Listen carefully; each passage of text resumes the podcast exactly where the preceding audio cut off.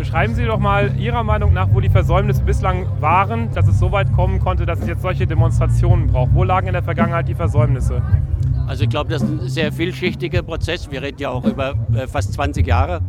Äh, der erste Punkt ist, dass in den 90er Jahren äh, in Berlin eigentlich die Bedeutung der Mauer, auch der Eastside-Galerie, eigentlich überhaupt nicht vorhanden war. Äh, da sprach man auf Senatsebene von der sogenannten Eastside-Galerie und sah die Fläche zwischen Eastside-Galerie und Spree als ganz normale Baufläche an. Und so wurde die auch überplant.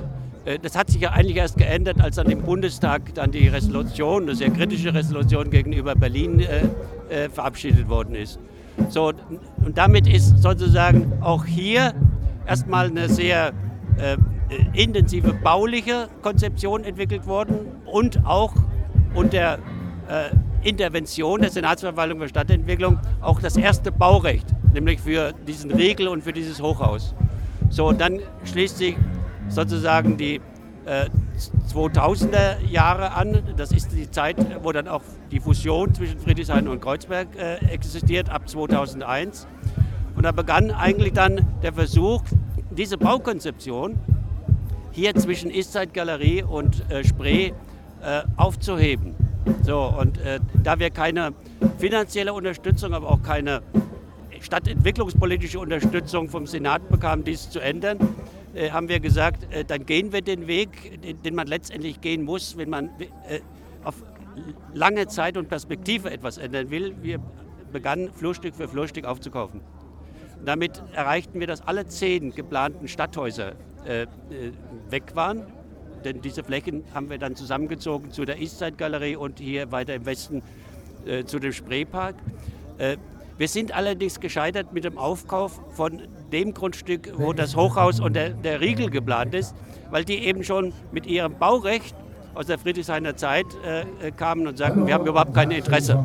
Welche Möglichkeiten hat man denn jetzt, das dann überhaupt noch zu verhindern? Weil es ist ja geltendes Recht.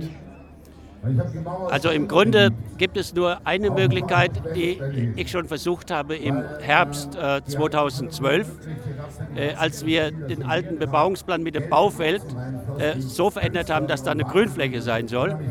Äh, der ist natürlich noch nicht äh, zu Ende, aber verbunden damit ist völlig klar, dass man die beiden Eigentümer rauskaufen muss oder ihnen Tauschgrundstücke geben muss. Wenn die beiden weg sind, äh, gibt es kein Erfordernis, dass die noch für, zur eigenen Erschließung weitere Öffnungen benötigen.